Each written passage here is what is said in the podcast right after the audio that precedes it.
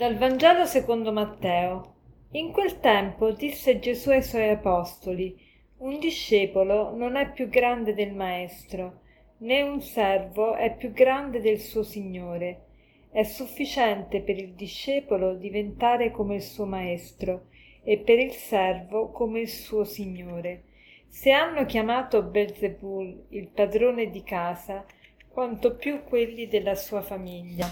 Non abbiate dunque paura di loro, poiché nulla vi è di nascosto che non sarà svelato, né di segreto che non sarà conosciuto.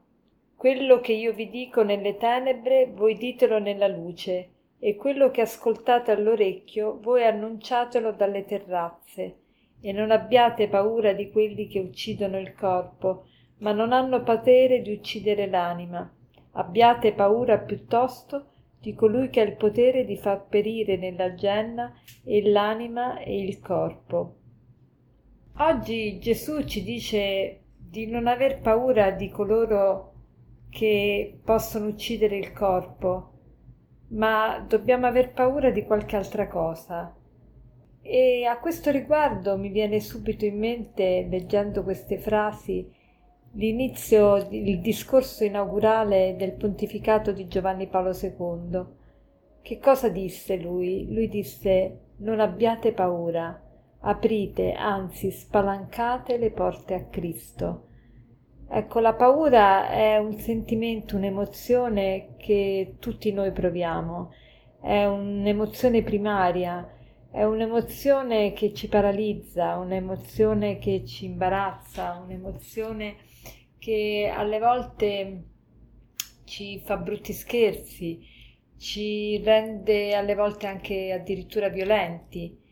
È un'emozione primaria di difesa dovuta a una situazione di pericolo, eh, pericolo che può essere reale o può essere anche immaginato, può essere anche preannunciato, previsto e con il termine paura si identificano anche diversi, eh, diverse sta- stadi stati di intensità emotiva eh, che vanno da una reazione semplicemente fisiologica a invece una reazione patologica.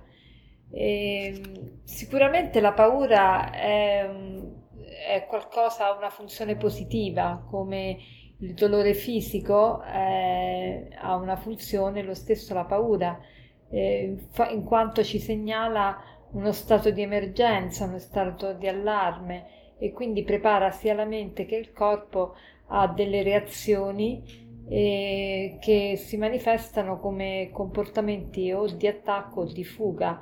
Quindi la, la paura serve per la sopravvivenza ma ci sono paure e paure. Alcune paure eh, Gesù ci dice di averle, altre paure ci dice di non averle.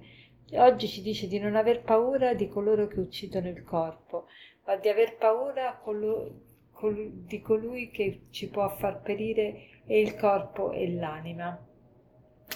E quindi eh, ci dice chiaramente di che cosa dobbiamo avere paura.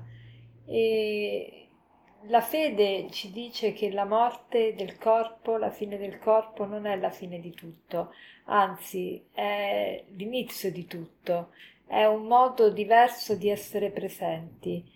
Allora il proposito di oggi quale può essere? Può essere proprio quello di temere veramente di, eh, di comportarci male, il temere, il temere il peccato, il temere la morte dello spirito, il temere la dannazione. La dannazione non inizia quando eh, finiremo la nostra vita. L'inferno, chi, chi vuole andare all'inferno ci va perché già c'è nell'inferno, ossia eh, chi va all'inferno vive nell'inferno, perché chi è che va all'inferno? Chi non è capace di amare e chi non è capace di amare vive già l'inferno qui su questa terra. Allora il proposito di oggi potrebbe essere quello di cercare assolutamente quello che ci fa vivere, l'amore, e di evitare il peccato. E dove troviamo la parola peccato, sostituiamo la parola infelicità. Cioè, se Gesù mi dice che una cosa è peccato, non me la dice per, per non darmi una soddisfazione, ma mi dice che quella cosa è peccato, vuol dire che mi dice che quella cosa non mi darà mai la felicità. Allora sostituiamo la parola peccato in felicità. E quando qualcosa sappiamo che è peccaminosa vuol dire che non ci darà quello che promette, non ci darà la felicità. Allora facciamo il proposito di sostituire la parola peccato alla parola infelicità e di evitare quindi qualunque cosa sappia di questo peccato, sappia di peccato, perché così veramente eh, eviteremo di, eh, cioè così veramente possiamo eh, temere quello che dobbiamo temere e, e, invece non aver paura di ciò che, di cui non dobbiamo avere paura. E per concludere vorrei citarvi questo aforisma che dice così. Tutte le paure si accentuano quando il bambino è solo, diminuiscono e scompaiono quando il bambino ha la possibilità di avere accanto i suoi genitori. Buona giornata.